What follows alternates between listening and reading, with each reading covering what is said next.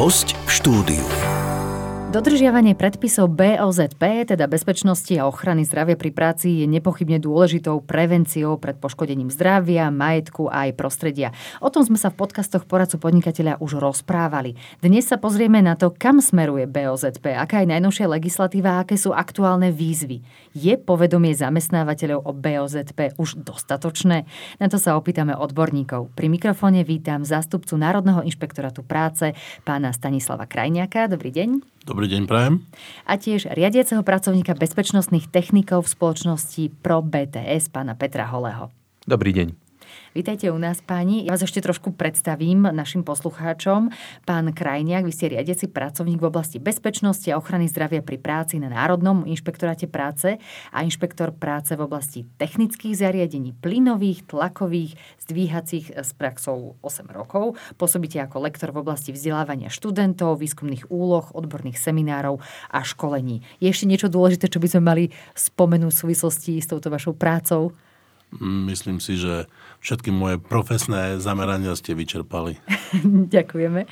A pán Holý, vy ste vedúcim zamestnancom týmu bezpečnostných technikov v oblasti BOZP a ochrany pred požiarmi. Pracujete viac ako 15 rokov. Ste zodpovední za riadenie týmu a implementáciu procesov spoločnosti a u klientov. Vaša oblasť záujmu tvorí technické zariadenia, zdvíhacie, plynové a tlakové a taktiež participujete ako lektor pri odborných školeniach. A ešte, aby som nezabudla, ste aj auditorom Um, bezpečnostných systémových zariadení, alebo ako by som to mohla preložiť do bežnej reči poslucháčom? Interným auditorom, teda čo sa týka bezpečnosti, odpadového hospodárstva a kvality. Uh-huh. Tak toto predstavenie um, vašich profesí, ja ešte predtým, ako prejdeme na to, kam smeruje v súčasnosti BOZP, tak mňa by zaujímalo, že čím si vás profesne získala táto téma, kedy ste si možno povedali, že BOZP je to, čomu sa Ehm, chcete venovať, čomu sa oplatí naozaj venovať vaša profesná kariéra? Tak Pán na úvod by som začal teda ja. Ja som prebral rodinný podnik, čiže nejako mi to bolo vštepované ehm, do krvi, poviem, že už od malička a časom si to získalo mňa samého. Naša práca je strašne variabilná a nie je teda E, to práca, ktorá by predstavovala stále e, povedzme jednu konštantnú vec, lebo tých premenných u každého partnera, u každého klienta je veľa a človek, aby teda zostal aj v kurze, tak e, musí sa stále vzdelávať, čiže toto ma na tom baví, riešenie neustálých problémov a máte tu bezpečnosť a ochranu zdravia pri akýkoľvek práci naozaj tak natoľko pod kožou, že vždy si beriete všade prílbu, vždy sa hneď prvý pripásate a vždy hovoríte aj ľuďom okolo, aby dbali na bezpečnosť pri čomkoľvek, čo robia? Ak máte na mysli pracovnú deformáciu, tak myslím, že všetci, čo sme v branži, tak toto máme e, veľmi dobre zžité a áno, je pravda, že keď človek príde do reštaurácie prvýkrát, tak väčšinou sa pozerá hneď, kde sú nejaké požiarné poplachové smernice, kde sú hasiace prístroje, takže áno, sme deformovaní. Pán Krajniak, ako je to s vami? Ako si vás téma BOZP e, chytila? Tak e, ja som to nebol ako ten rodinný podnik, že moji rodičia nerobili tú bezpečnosť a ochranu zdravia pri práci.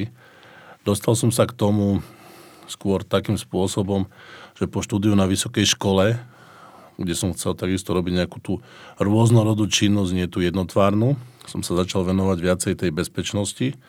Až potom som začal pôsobiť na tom inšpektoráte práce, kde sa do dneska venujem bezpečnosti, čo ma aj baví, čo aj vnímam.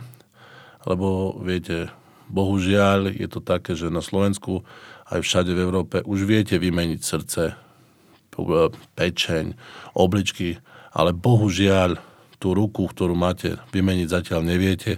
Takže na tú bezpečnosť pozerám z toho pohľadu, že zachráňme niekoho, aby ten život bol pestrý, úžasný a aby ste nemuseli prísť domov a riešiť to, že áno, vaše dieťa alebo vaša mama alebo ujo, brat, sestra, syn došlo k nejakému pracovnému úrazu, aby nepoškodil si to zdravie, aby ľudia chodili do tej práce s úsmevom, aby tie smernice boli také, že a áno, mám niečo robiť, mám to robiť v rámci legislatívy, ale je to pre mňa plus a mňa tá práca baví.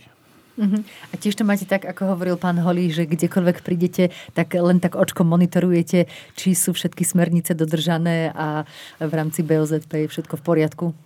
Uh, viete, tiež to mám trošku tak, lebo ešte len som prišiel dneska k vám, som vytkol zo pár vecí, ktoré by tu trebalo zmeniť. Ano. A bolo mi povedané, že pracujú na tom, takže...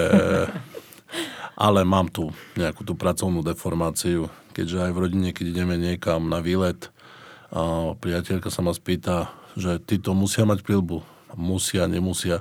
Čiže tá deformácia je všade už. Ja by som to nenazývala, nenazývala tak škaredo, že deformácia. To je pracovná superschopnosť, o ktorú sa radi podelíte, keď niekde prídete. A môžu byť ľudia radi, že tam prídete nie s odznakom inšpektorátu práce, ale ako možno host.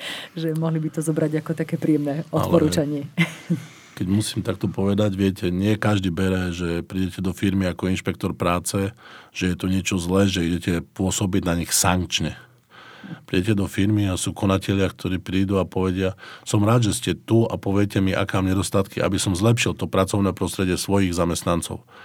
A potom vás to viacej naplňa a baví, že vidíte alebo viete priniesť nejakú tú motiváciu pre tých ľudí, aj pre toho konateľa, že zlepší to pracovné prostredie, tí ľudia sa cítia lepšie a podávajú lepšie výkony. Z vašich skúseností je to v slovenských firmách už tak, že si teda uvedomujú e, dôležitosť BOZP, alebo stále sa stretávate občas aj s takými, čo to berú len ako nejakú povinnú jazdu? A, ťažko to takto zadefinovať. Musíme si rozdeliť tie hospodárske subjekty alebo tých podnikateľov na rôzne tie skupiny. Či už sú to malé firmy, nejaké stredné firmy a veľké spoločnosti. Veľké spoločnosti to majú vypracované, povedzme si, e, dobre, venujú sa tej bezpečnosti, dajú si na tom záležať. Čo sa týka tých stredných podnikov, tie už tiež dbajú na tú bezpečnosť a takisto sa zamerávajú už na tie smernice, tie predpisy, ktoré sú. Väčší problém je v tých malých podnikoch, povedzme si malý podniky do 9 ľudí, tam je to s tým už problém. Sú to skôr také rodinné firmy, že pracuje u mňa sestra, brat, otec, syn a tam tá bezpečnosť bohužiaľ až tak nie je dodržiavaná, nie je tak vcepovaná tým zamestnancom do kože ako v tých veľkých nadnárodných spoločnostiach a hovorím v tých stredných podnikoch, ktoré sú na Slovensku. Uh-huh. Pán Holý, nech sa páči. No, táto kultúra bezpečnosti, my ju vnímame, že je to vec, na ktorej musíme pracovať neustále. Nie všade tá kultúra vyzerá rovnako a po väčšine musí ísť teda priamo z vedenia, musí byť vôľa, chuť a jednoznačne teda aj nejaké finančné prostriedky, pretože tá bezpečnosť e, niečo stojí. Ale z nášho pohľadu e, určite trend je dobrý a mám pocit, že tie firmy si čoraz viac a viac uvedomujú teda potrebu e, riešiť tú bezpečnosť, že nechránia teda len samých seba ako spoločnosť, ale v prvom rade teda tých zamestnancov, lebo ten zamestnanec, keď sa mu stane úraz, tak e, vypadne z pracovného procesu, niekto musí za neho pracovať. Čiže tie dopady na vznik toho úrazu e, nemajú len na toho poškodeného, ale na celý teda beh firmy. Takže určite je to na dobrej ceste, ale mám pocit, že je ešte dlhá cesta pred nami je ešte čo doháňať a Určite, je ešte áno. osveta asi na mieste, aby sme sa tomu aj my takto v podcastoch e, venovali, pretože treba si uvedomiť, že e, investícia do BOZP je naozaj investícia, nie náklad, ktorý sa nám nevráti, ale práve tá prevencia môže zachrániť e, celé aj meno firmy, aj celé bohatstvo firmy, ktorým ktorý, predovšetkým sú tí ľudia, ktorí vo firme pracujú. Môžeme povedať aj, že čo je teraz také aktuálne v tejto, v tejto téme BOZP? Je niečo, čo ja neviem, posledné mesiace, možno um, rok nejako najviac rezonuje?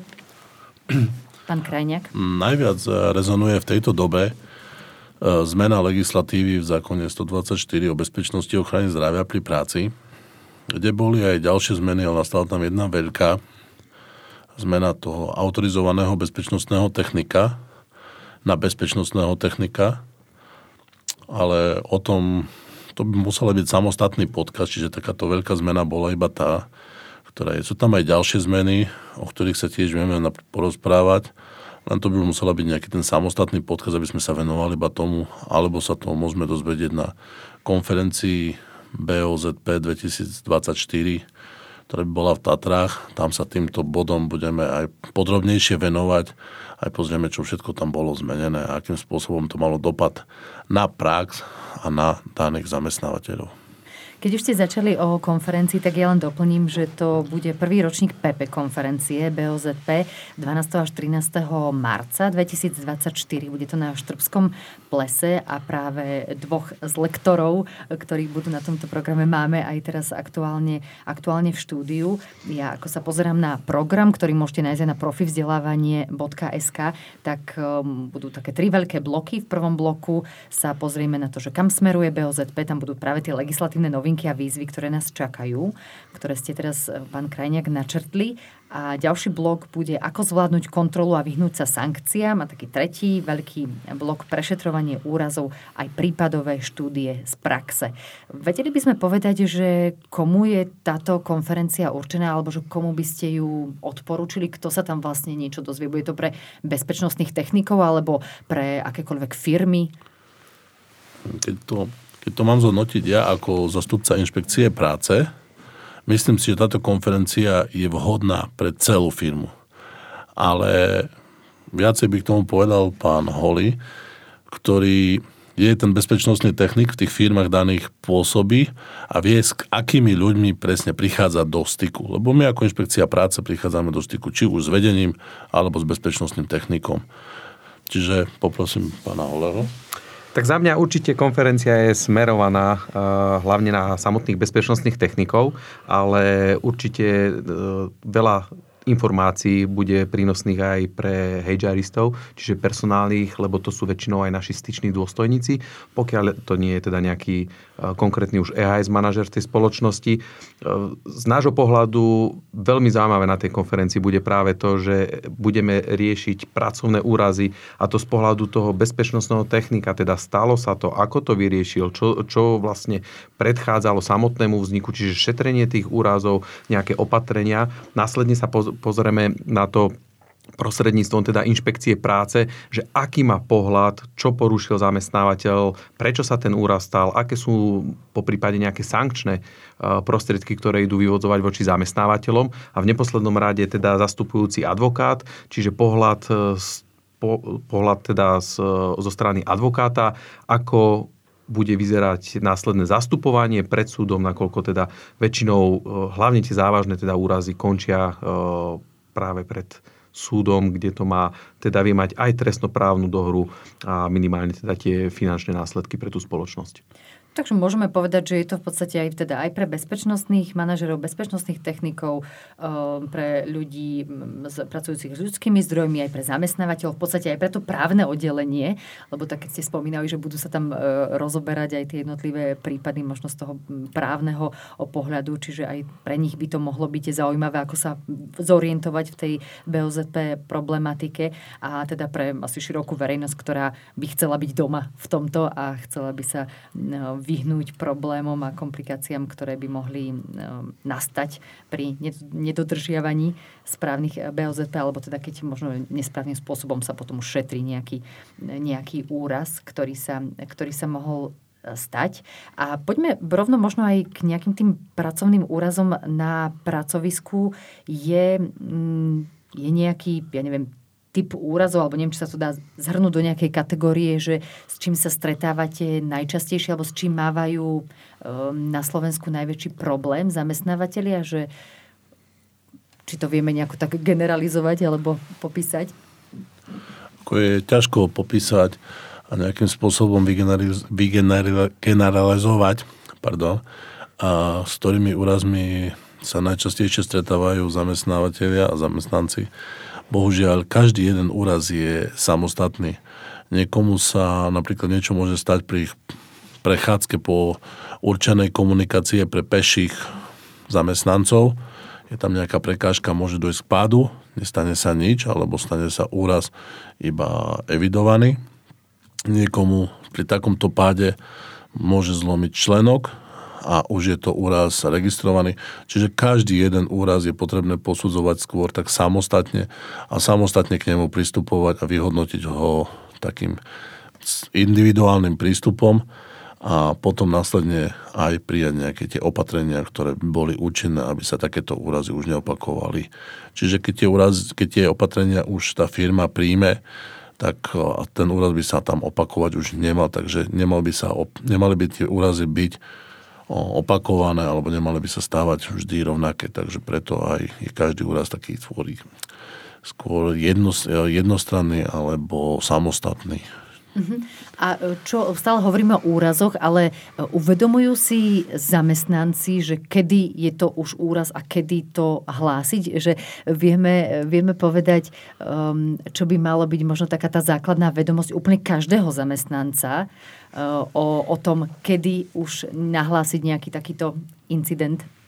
Tak toto je jedna z vecí, ktorú určite každý jeden bezpečnostný technik spoločnosti má e, zvládnutú a predstavuje teda to základné oboznamovanie a informovanie zamestnancov, kde hlásenie vzniku pracovných úrazov je jedna z povinností zamestnávateľa, e, na ktorú musí mať teda upravený interný predpis a zamestnanie v zmysle našej legislatívy je povinný hlásiť každé jedno poškodenie zdravia, to bezodkladne, pokiaľ to teda povaha úrazu a zdravotný stav umožňuje.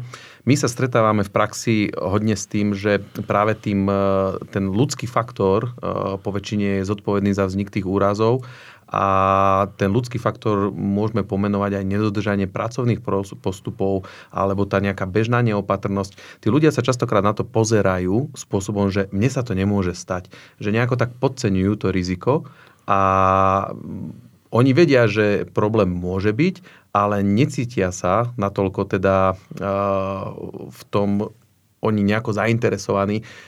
Respektíve ten pohľad od nich je taký, jemu sa to stalo, ale ja si budem dávať väčší pozor. Mne sa to nestane.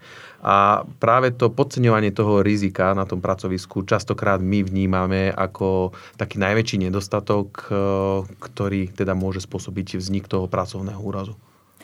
To môže byť e, napríklad čo? Že vieme aj nejaký taký príklad z praxe, lebo keď si zoberieme firmu, ktorá je povedzme ako poradca podnikateľa, že väčšinou e, sedia za počítačom, je to nejaké poradenstvo, je to možno nejaká interfirma alebo čo, aj tam môže vzniknúť pracovný úraz, ale určite riziko je tam trošku menšie, ako keď je to nejaká výrobná spoločnosť, ktorá robí s veľkými strojmi a kde tá opatrnosť musí byť na úplne e, inom leveli.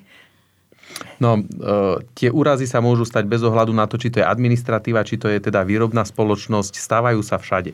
Viete, všetci máme nejaké to bežné ohrozenie, pošmiknutie, zakopnutie, pád. Áno, keď vám ide cez chodbu povedzme 500 ľudí na e, obednú prestávku, tak e, je tam to riziko väčšie, ako keď tu napôjdete dvaja. Čiže aj povedzme tie e, postupy upratovania vždy označiť, e, umývať len polku chodby, e, aby to bolo suché, nešmiklavé. Čiže to už sa teda musí potom implementovať na tie konkrétne podmienky u tých jednotlivých zamestnávateľov. Ale e,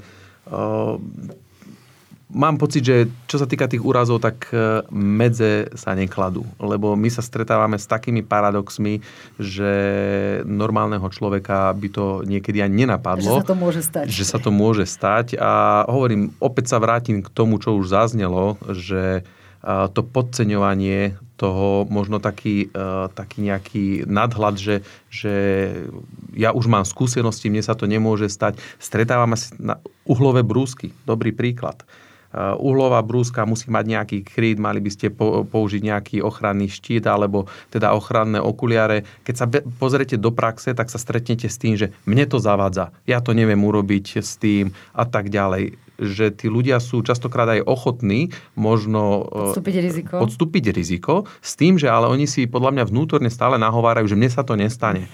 A potom už keď sa to stane, tak tí ľudia si dávajú sakra pozor na to, aby teda to urobili tak, ako sa má. Len bohužiaľ uh, už sa to stalo a nevie sa to vrátiť späť. Čo je teda problém? Uh-huh. Pán Krajnek, máte aj vy nejaký príklad z praxe?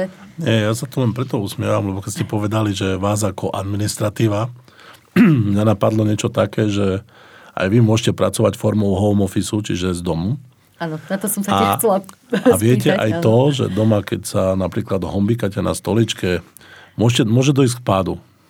Aj to je pracovný úraz, keď vykonávate činnosti, ktoré súvisia s prácou.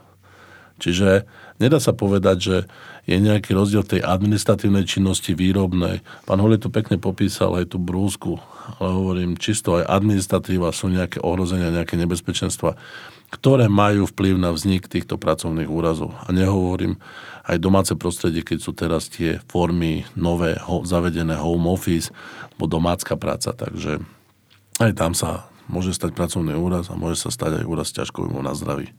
Áno, tak ono, keď si predstavíme, že nejaká účtovníčka ide pre šanon, ktorý je na najvrchnejšej poličke a však len na tú chvíľku si sa postaví na tú stoličku na kolieskách, tiež to môže skončiť aj tragicky. Takže ano. E, sú rôzne situácie. Ale chcela som sa spýtať práve v súvislosti s tým home officeom, že ako Národný inšpektorát práce um, riešili ste veľa takýchto prípadov, že um, ja neviem, tam ono asi je ťažko vedieť, že ako sa to naozaj stalo, keďže je to naozaj v tom domácom prostredí, ten človek tam nie je sám, môže mať aj, e, ja neviem, deti, manžela, e, zvieratá, ktoré sa tam e, ponevierajú pri tom pracovnom stole a stať sa môže čokoľvek. Viete, Národný inšpekcia práce rieši skôr úrazy s ťažkou újmou na zdraví a smrteľné pracovné úrazy. Nemám teraz presne štatistiku, že koľko sa stalo takýchto registrovaných úrazov, lebo to nemusia byť s ťažkou újmou alebo smrteľné. Môže to byť, že spadnete na tú chrbticu alebo niečo, je to doba liečenia viac ako 3 dní. Je to iba registrovaný pracovný úraz. Hovorím, takúto evidenciu nevedieme nemáme, že to stalo v domácom prostredí. Možno, ak by to bolo niekedy v budúcnosti potrebné bolo by to možné vyťahnuť, že sa to stalo v, tý, v, tom, v tej domácnosti, ale bohužiaľ, hovorím zatiaľ tie registrované, nešetríme, lebo ich kvantum. Keď si pozriete na stránkach Národného inšpektorátu práce, tie správy zo, z týchto z pracovných úrazov, vychádza tam tých registrovaných pracovných úrazov kolo 7 tisíc. Bohužiaľ, nemáme také kapacity a inšpekcia práca vôbec nedokáže týchto 7 tisíc úrazov všetkých vyšetriť. Preto to šetria skôr tí bezpečnostní technici v tých daných firmách. Inšpekcia práce potom príde iba z kontroly tých bezpečnostných technikov, či to urobili správne, či nerobili nejaké chyby, či skôr takýmto, takýmto spôsobom kontroluje tá inšpekcia práce. Čo sa týka tých smrteľných a závažných, samozrejme tam to už šetrí inšpekcia práce a tam sa už ide do všetkých tých detailov ale nemám hovorím zatiaľ vedomosť o tom, či bol nejaký takýto úraz v domácom prostredí. Mhm.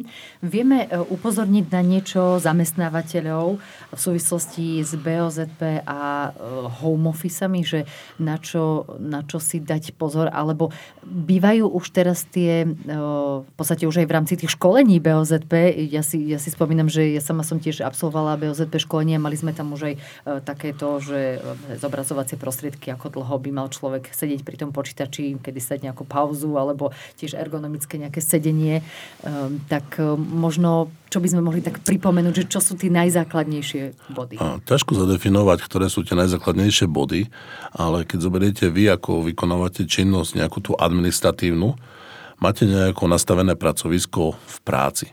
Či už máte nejaký výškový, výškovo nastaviteľný stôl, ergonomické sedadlo, zabezpečené, že nejaký ten priestor, pohyblivo so stoličkou, samozrejme nejaké tie kábly by mali byť zakryté, nemali by byť voľné.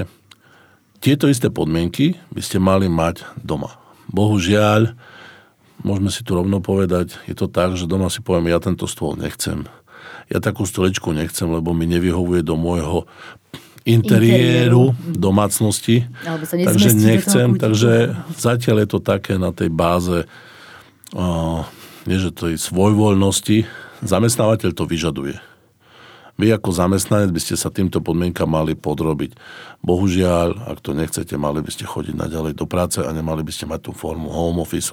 No hovorím, sú to rôzne prípady, rôzne, rôzne vplyvy, ktoré v to, to v značnej miere ovplyvňujú, či už máte doma to možnosť to pracovať, alebo nie. Uh-huh. A keď sa ešte pozrieme na tie pracovné úrazy z pohľadu toho, že zamestnanci si začínajú uplatňovať náhrady prostredníctvom súdu, tak je to v poslednej dobe nejako vo väčšej miere, ako to zvyklo byť? Že je to preto, že už zamestnanci vedia, že si to môžu pýtať a že sú v tomto trošku takí vzdelanejší? Myslím, že máte pravdu. Práve tá osveta, aj to povedomie, čo sa týka tej bezpečnosti, tak eh, eh, je určite väčšie, ako bývalo. A mm, aj tá legislatíva teda je prispôsobená tomu, že tí zamestnanci, lebo povedzme si, po väčšine spôsobia, vznikne teda pracovný úraz práve zlyhaním toho ľudského faktora. Ale do určitej miery vždy môže za to svojím spôsobom aj zamestnávateľ. A tí zamestnanci častokrát už sú natoľko uvedomeli, že vedia, čo tí zamestnávateľia majú robiť, čo povedzme neurobili a keď nejakým spôsobom porušili aj e, zamestnávateľia, tak e, obracajú sa práve prostredníctvom advokátskych kancelárií so žiadosťou o náhradu škody a rieši sa to potom súdnou cestou, kde máme aj veľa prípadov takých, že vážne súd uznal teda e, práve pochybenie toho zamestnávateľa a zamestnávateľ musel týmto spôsobom teda následne odškodniť tých zamestnancov, ktorým sa stal pracovný úraz. Mhm. Môžeme povedať aj nejaký konkrétny príklad? Spomínate si na niečo také, samozrejme, že by sme nemenovali firmu, ale že čo, čo to mohlo e, napríklad byť? Tak e, vo veľkej miere práve osobné ochranné pracovné prostriedky e, sú jedným z tých kľúčových vecí, ktoré zamestnávateľ musí poskytovať, pokiaľ inou formou, e, či už technicky alebo organizačne nevie eliminovať to riziko, ktoré teda pôsobia na toho zamestnanca. A keď zamestnávateľ neposkytne osobné ochranné pracovné prostriedky, tým pádom neeliminuje napríklad to riziko, zamestnanec padne z toho lešenia alebo nemal prostriedky pre prácu vo výške, čiže nejaký postroj, nejaký záchytný systém, tak e, to je práve e, tá vec, kde viete sa obrátiť na súd a myslím si, že domov sa svojich práv. Takisto e, bol prípad, kedy teda aj Najvyšší súd rozhodol práve o tom, že teda všetky, všetky procesné postupy, ktoré urobili jednotlivé inšpektoráty práce boli správne a teda potvrdila aj rozhodnutia e, nižších inštancií súdov. A zamestnanec mal dostať e, ochranné okuliare, ale tým, že teda používal sám dioptrické okuliare, tak e, tieto okuliare e, nedostal. E, vykonával práce paradoxne aj tie, na ktoré nebol poverený, ale aj napriek tomu sa nezbavil teda ten zamestnávateľ zodpovednosti za to, že teda neposkytol tie okuliare, aj keď zamestnanec svojvoľne robil prácu, ktorú povedzme, že nemal a tam práve rozhodnutie súdu bolo také, že ten zamestnávateľ má ukladať výkon pracovnej činnosti tým zamestnancov a mal teda vedieť o tom, že ten zamestnanec pôjde čistiť e, to zariadenie, nakoľko teda ho sám obsluhoval. Mm-hmm. Áno, že aj takéto prípady, prípady sa e, vstávajú. Um, umelá inteligencia prináša do pracovného prostredia množstvo príležitostí, zároveň aj teda mnohé výzvy aj v oblasti bezpečnosti práce. Sú, existujú také všelijaké roboty alebo kolaboratívne roboty, ktoré nejako pomáhajú, aby na niečo, na čo už nestačí ľudská sila, bolo vykonané takto s pomocou e, robotov, taktiež e, veľké dáta a internet veci a všetky možné digitálne pracovné platformy toto sa však aj nejako, nejakým spôsobom odzrkadľuje na BOZP. Na jednej strane to môže mm, pôsobiť aj ako možno prevencia, že niektoré úrazy sa nestanú, ale na druhej strane prináša to aj úrazy, ktoré sme tu doteraz nemali. Určite áno. No, umelá inteligencia je definovaná ako technológia na všeobecné použitie, ktorá dokáže napodobniť procesy ľudskej inteligencie. A či sa nám to páči alebo nie, tak preniká to aj do týchto radov a púšťame sa momentálne asi do vôd neprebádaných. Myslím si, že aj legislatíva e, je pomalšia ako samotný proces, čiže umelú inteligenciu už tu máme, ale e, práve chyba e, to legislatívne tá legislatívna úprava, ktorá by nám zadefinovala, že čo áno, čo nie. I keď ja som veľký fanúšik práve umelej inteligencie a myslím si, že aj s týmto je pre zamestnávateľom budúcnosť, čo sa týka BOZP. Vie to nahradiť ľudí, ale vždy to záleží aj od toho spôsobu, ako je to implementované. Či je to implementované správne, či sú zohľadené všetky faktory. Lebo keď si zoberme napríklad taký Amazon, ten v uplynulých rokoch investoval obrovské peniaze práve do implementácie uh, umelej inteligencie do svojich skladových priestorov. A aj napriek tomu, že teda implementovali umelú inteligenciu, tak im to zvýšilo úrazovosť na pracovisku o 50%.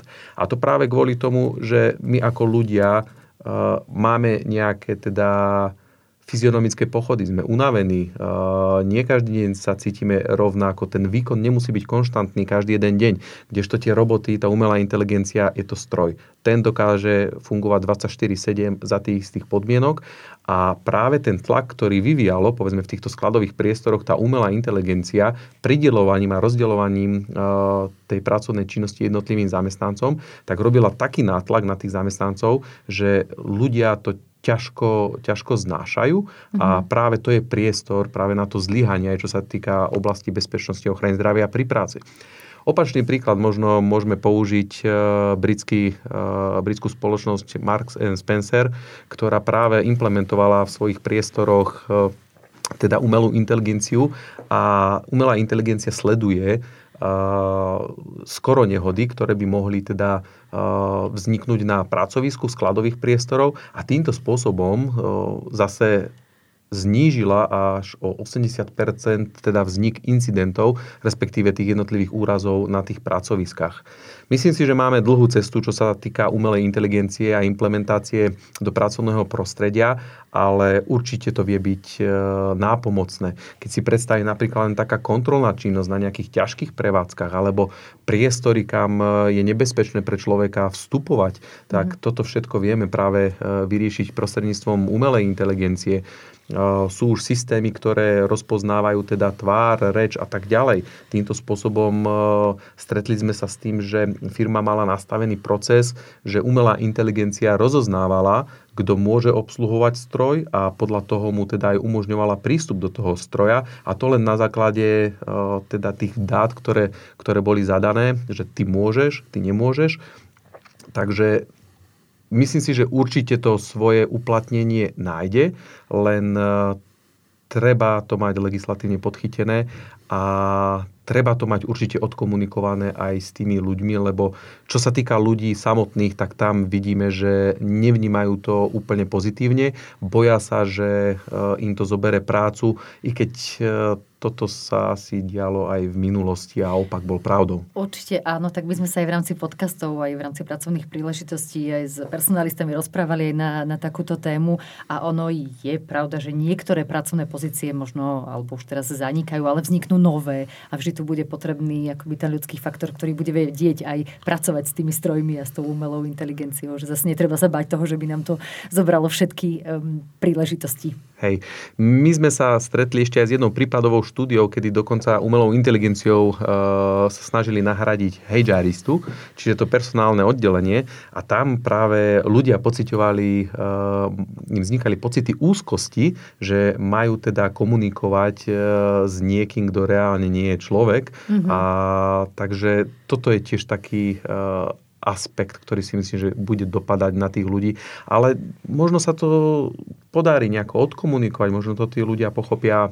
Ja by som tomu určite dvere nezatváral ano, na to svoju budúcnosť. Určite sa nedá predtým ani zatvoriť dvere a dobehne nás to no, už čo chvíľa. Je, je to veľmi, veľmi pravdepodobné. Pán Krajňák, na vás otázka, teda v súvislosti s tou legislatívou, my sme sa už aj pred nahrávaním rozprávali, že ono je to veľmi, tak povediac, v plienkach a často to býva tak, že práve e, tá legislatíva dobieha za tou praxou, ktorá už nejaký čas funguje. Čiže v súvislosti s touto umelou inteligenciou a BOZP je niečo, ja neviem, na úrovni možno Európskej únie, čo časom príde príde ku nám?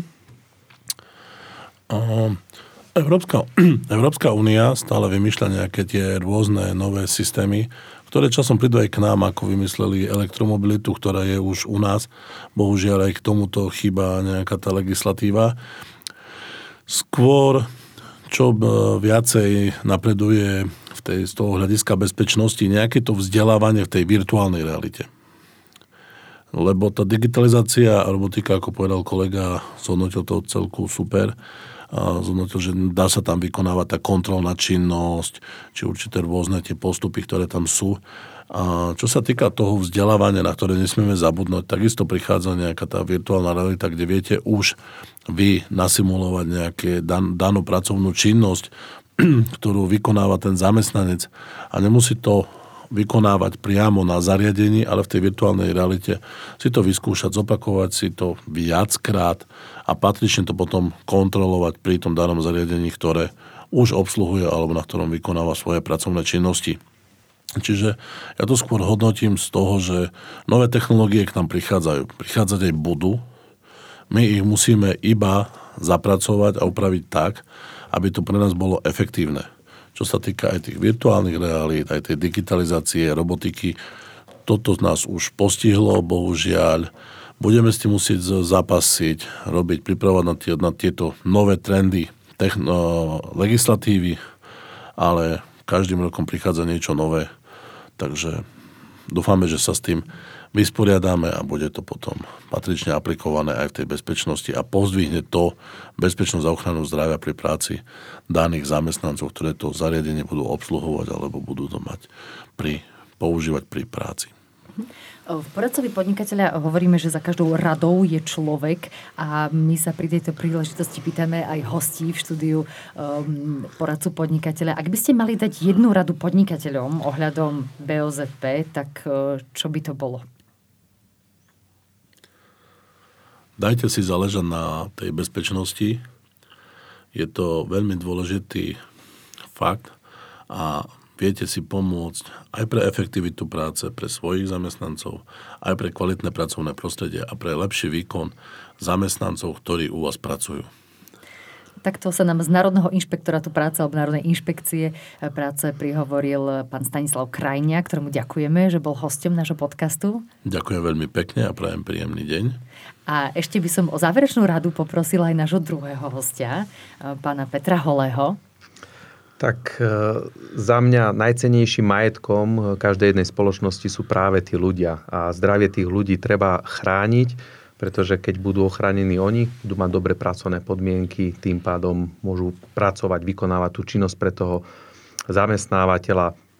Bezpečnosť je záležitosťou nás všetkých, nie teda jednotlivcov, ale všetkých. Ďakujeme pekne aj pánovi Petrovi Holemu, riadecemu pracovníkovi týmu bezpečnostných technikov v spoločnosti Pro BTS. Ďakujeme. Ďakujem. Počúvali ste podcast Poradcu podnikateľa.